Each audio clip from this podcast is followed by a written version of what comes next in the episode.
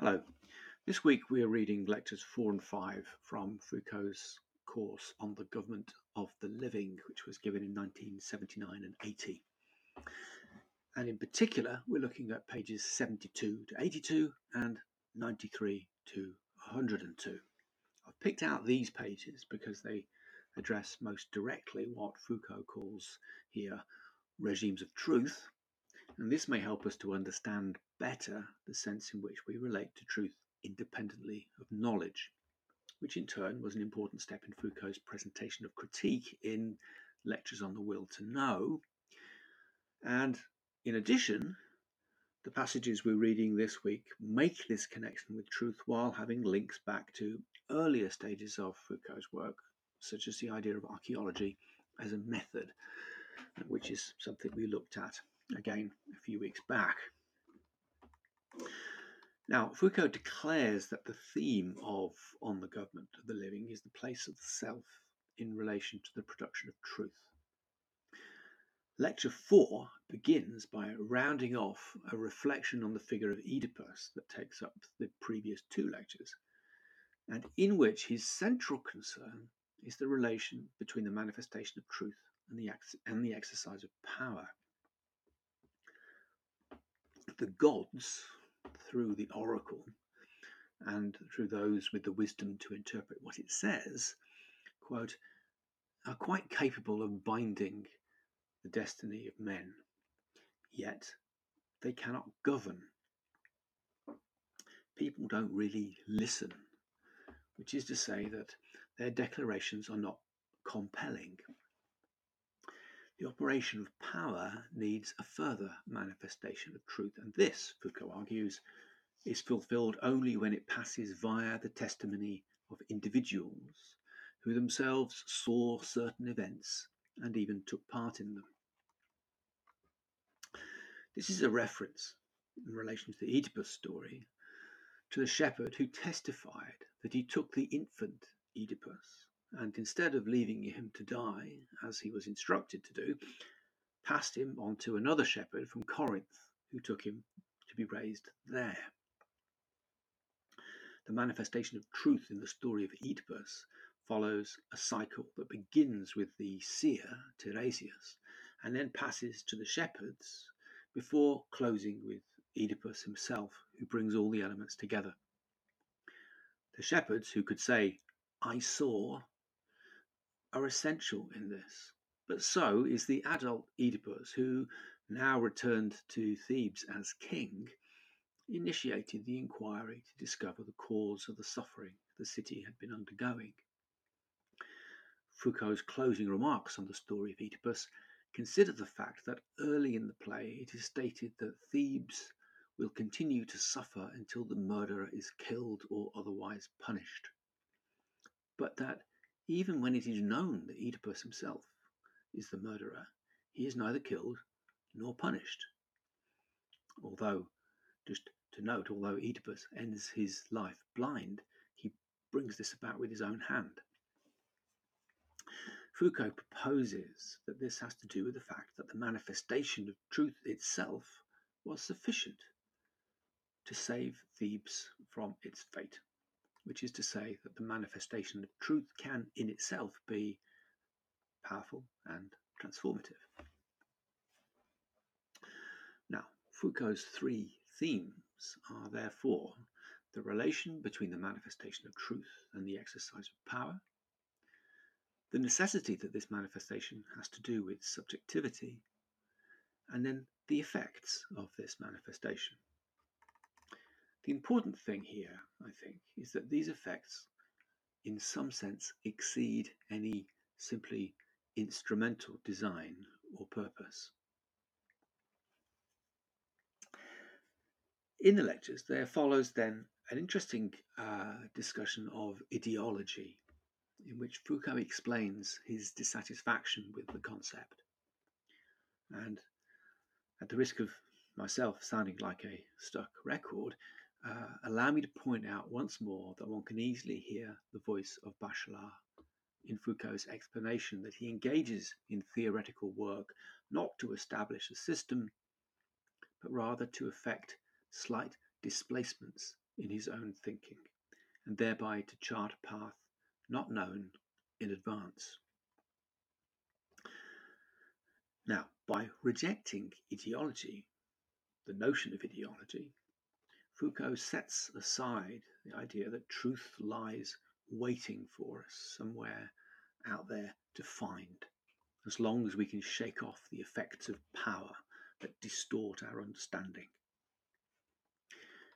We are used to the idea that establishing a clear and sound relation to the truth equally allows us to speak of power, to see its operation, and to identify its proper limits. But it is not a matter of representing correctly. Foucault sets out to explore a reversal in our approach to power and truth, proposing that we address first our relation to power and only then what permits this, sorry, I'll say that again, what this permits us to say about truth. Now, there is something very simple in what Foucault is doing here, but also something very striking. He's suggesting that we can more easily resist power than renounce our relation to truth. Perhaps our relation to truth shapes us more profoundly than does the operation of power.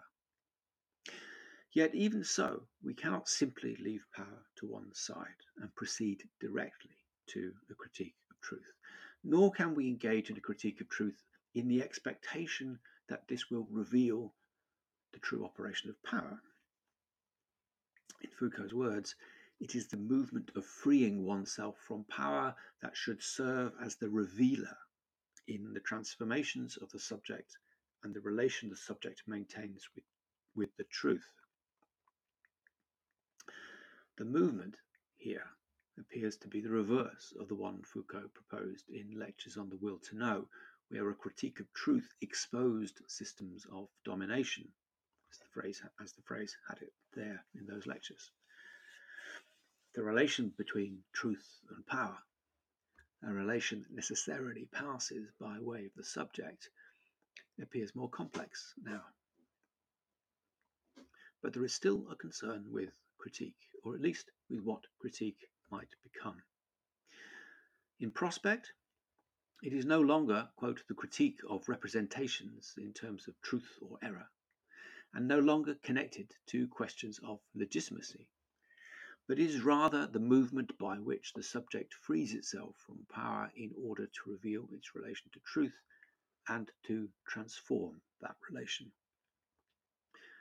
Critique is transformative in this respect, yet without aiming directly at the truth.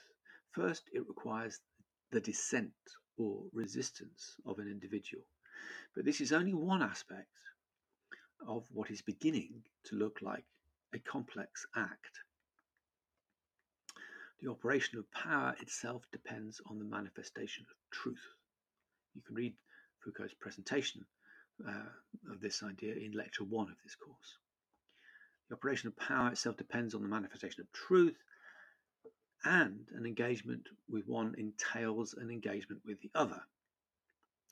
Therefore, if dissent or resistance aim at the operation of power, their aim in fact extends to the relation of the subject to truth. It is as if dissent by itself were an incomplete act. It must proceed to the manifestation of truth before the grip of a specific operation of power on the subject is released. The two are intimately connected, yet without being reducible to one another.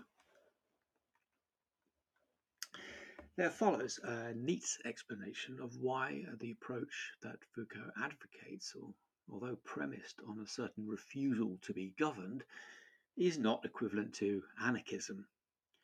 Essentially, there can be no blanket refusal of power because one is always caught up in power relations of one kind or another. They not only constrain us in certain ways, but make us who we are in a positive sense. They're productive. Foucault offers an intriguing formulation of this approach when he says that rather than aiming at a society without power relations, as if this were an end point to work towards, he places the non acceptability of power at the beginning.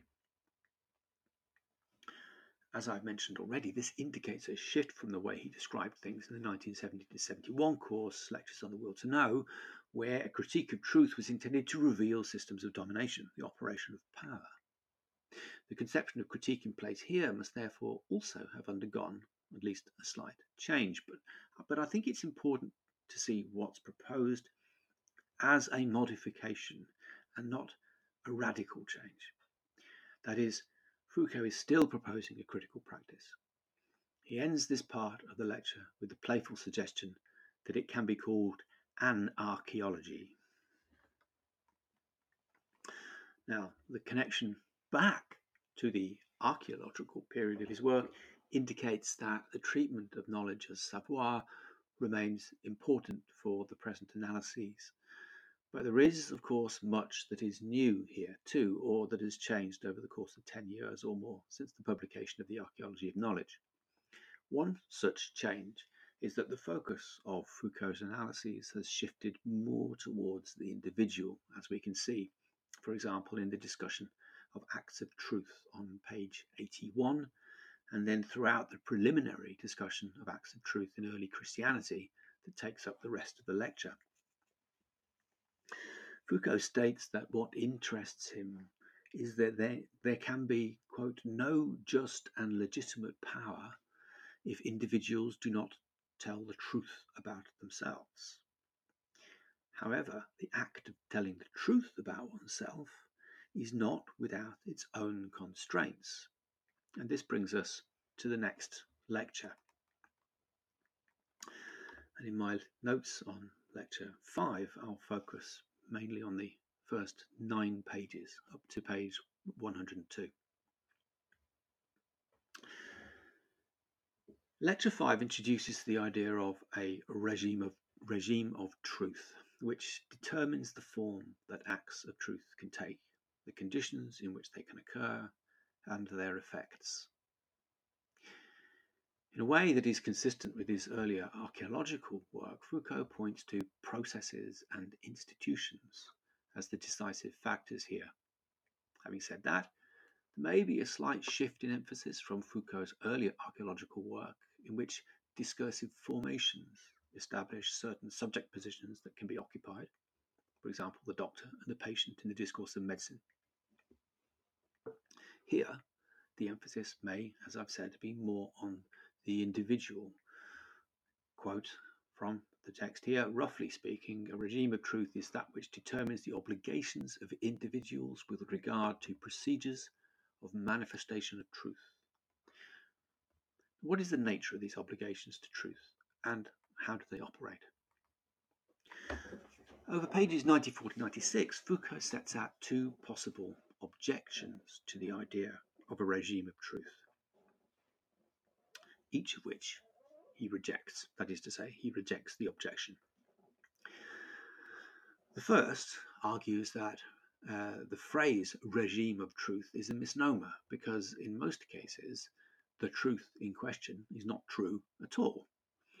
At best, the constraining conditions will be indifferent to whether, quote, the truth, inverted commas that is, is, its, is in itself true or not, and in many cases will go further and impose assent or agreement. That is, the idea or doctrine may not be spontaneously taken as true and requires a supplement of force to secure its acceptance. And we can think here of institutional coercion, pedagogical procedures, and no doubt many other examples as well. By contrast, the second alternative regards the truth as capable of commanding assent all by itself. Truth is self evident. In this sense, there is no need for a regime to enforce assent. Uh, or the regime, if you like, is intrinsic, in a sense, to truth itself. Now, the two alternatives differ in the way they situate force with respect to truth. The first sees it as external and the second as internal. But if Foucault rejects both alternatives Uh, he, he, this is what he does. He rejects both alternatives. He's not, he's not interested at all in the first alternative, in fact, because this just concerns the instrumentalize, instrumentalization of truth, or shall we say, the imposition of beliefs, values, or practices in the name of truth. And uh, not only has this been addressed at considerable length by others, but it falls back into the separation of truth and power that presupposes the possibility of a free engagement with truth once power has been nullified. The second alternative assumes that there is a force allied to truth, but that it comes from truth itself, and that this alone is what constrains any sane, rational, and educated person. Like the first alternative, this assumes that power can operate independently of truth, however, insofar as truth will prevail unless distorted or overwhelmed by some greater force. Foucault rejects this alternative too, which seems to make it hard to fathom where the force associated with truth comes from. Now, Foucault points out that even when there is a carefully and rigorously formulated argument, agreement involves assenting to something that is not of the order in question. In his words, in all reasoning, there is this assertion that consists in saying, If it is true, then I will submit. It is true, therefore I submit. But the therefore does not belong to logic or argumentation. In this therefore you have to submit, there is, in his words, something that does not arise from the truth itself in its structure and content. Foucault implies that it arises from the manifestation of truth, adding immediately that it is a fundamental historical cultural problem. To explain what he means by this, Foucault offers the example of a, of a logician who agrees that a proof is correct and accepts the demonstra- that the demonstration is true. Foucault breaks down what happens into two moments. In the first, it is true because of the rules of logic, but the logician's assent does not belong to these rules. It is not by virtue of the rules of logic that the logician states, I agree. It is by virtue of being a logician, or rather by virtue of participating in the practice of logic. More specifically, in logic, a certain practice of demonstration is accepted as binding, and because it is binding, the regime disappears into the background and passes unnoticed. It's tempting to think here of the later Wittgenstein, for whom meaning is determined in and through a rule governed practice, and one can play different language games. One would have to look at this more carefully than I can right now, but it seems to me that the difference between Wittgenstein and Foucault at this point is that although the rules of a language game for Wittgenstein are not explicitly formulated, they are more easily identified, whereas Foucault places greater emphasis on the emergence of such rules from a complex history, and also gives more weight to the question of subject formation through an engagement with such rules and the practices they govern. In Foucault, there is almost a Heideggerian sense of truth as unconcealment, aletheia, and as the opening or clearing, Lichtung, within which things appear as what they are. I find myself always already within a way in which things make sense and in which I am a subject of a certain kind. For Heidegger, this is an ontological matter. For Foucault, it is articulated in terms of discourse, knowledge, and practices. Yet, it retains an ontological dimension. That is, it is not as if ontological questions could be settled any other way or in, or in advance of the questions regarding knowledge and truth that Foucault raises. All of this is still related to the notions of archaeology and savoir, and Foucault's declaration that there is here a fundamental historical cultural problem needs to be understood in the light of this. In his account of archaeology, Foucault insists repeatedly that it is not the same as a cultural history. His point is that such a history would trace lines of mostly continuous development between various forms of unity schools, movements, institutions, major figures, and so on. But archaeology rejects such notions of uh, development and calls into question the forms of unity on which they rely and see, for example, the opening chapter of The Archaeology of Knowledge, where Foucault uh, explains this. A cultural history would look for the conditions of a practice of knowledge in identifiable cultural events. But this is not what Foucault proposes with the notion of the historical a priori, as we've covered already. The regularities that constitute the rules determining what can be said in a given instance are instead drawn from a variety of discursive and non discursive events and are often not immediately apparent. This is why what Foucault is doing cannot be likened to a sociology of knowledge. Identifying the regime of truth associated with a given practice or science requires a form of critique that Foucault began to develop in his accounts of archaeology, one that is transformed but not superseded with the shift from knowledge to truth. Foucault sums this up neatly when he states that the challenge for the archaeology of knowledge, and it's noteworthy that he uses this expression as late as 1980 here, more than 10, year, 10 years after the publication of the Archaeology of Knowledge, uh, the challenge for the archaeology of knowledge will be to analyze, quote, the types of relations that link together manifestations of truth with their procedures and the subjects who are their operators, witnesses, or possibly objects. This will be a historical analysis or more precisely, a history of, quote, the ties by which men have gradually bound themselves in and through the manifestation of truth. In the next paragraph, Foucault is more precise again.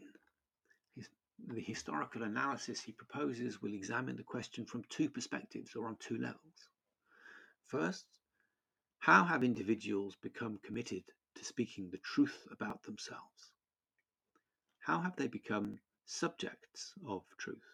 Second, how have individuals committed themselves to being that which is spoken? How have they become objects of truth? And um, I have to mention that this echoes what, in the order of things, Foucault called the transcendental empirical double of man, sets out to be both subject and object of knowledge at the same time, and therefore continually eludes himself. The political dimension to this analysis lies in its determination to find political, juridical, and institutional regimes that obligate the subject to speak the truth. But recalling what Foucault said a little earlier, this is not to say that he's looking for political regimes that have enforced a particular practice. The point is rather to see how political and juridical forms are folded into the relation of individuals to the manifestation of truth, and to see that this occurs independently of any direct political or juridical intervention or strategy. The political and juridical forms are drawn from concrete historical practices without being imposed by them. Here, then, is an example of how Foucault sees the relation between politics and epistemology, or politics and knowledge. It lies in the relation between regimes of truth and political and juridical forms. And the point where they meet is savoir. I think we can also see more clearly now why the transition from knowledge to truth matters. It's not only about extending the range of critique from procedures more or less closely associated with science to other instances of truth and the determinations of truth, for example, religion, law, ethics, and so on. It's also about giving more prominence to the way individual subjects exhibit allegiance to specific regimes of truth. For Foucault, such allegiance appears to be at once more profound than an outcome of conscious deliberation, and yet not to be beyond the reach of a rational practice of critique. Such a practice will form part of a wider concern with the self that has an ethical and political dimension. As we look into it further, I think it's worth noting that while the allegiance to truth involves the individual, the truth itself is constituted in ways that go well beyond the individual. And the same goes for the force it exerts, which reaches beyond conscious decision making. We'll read more about this next week and the week after.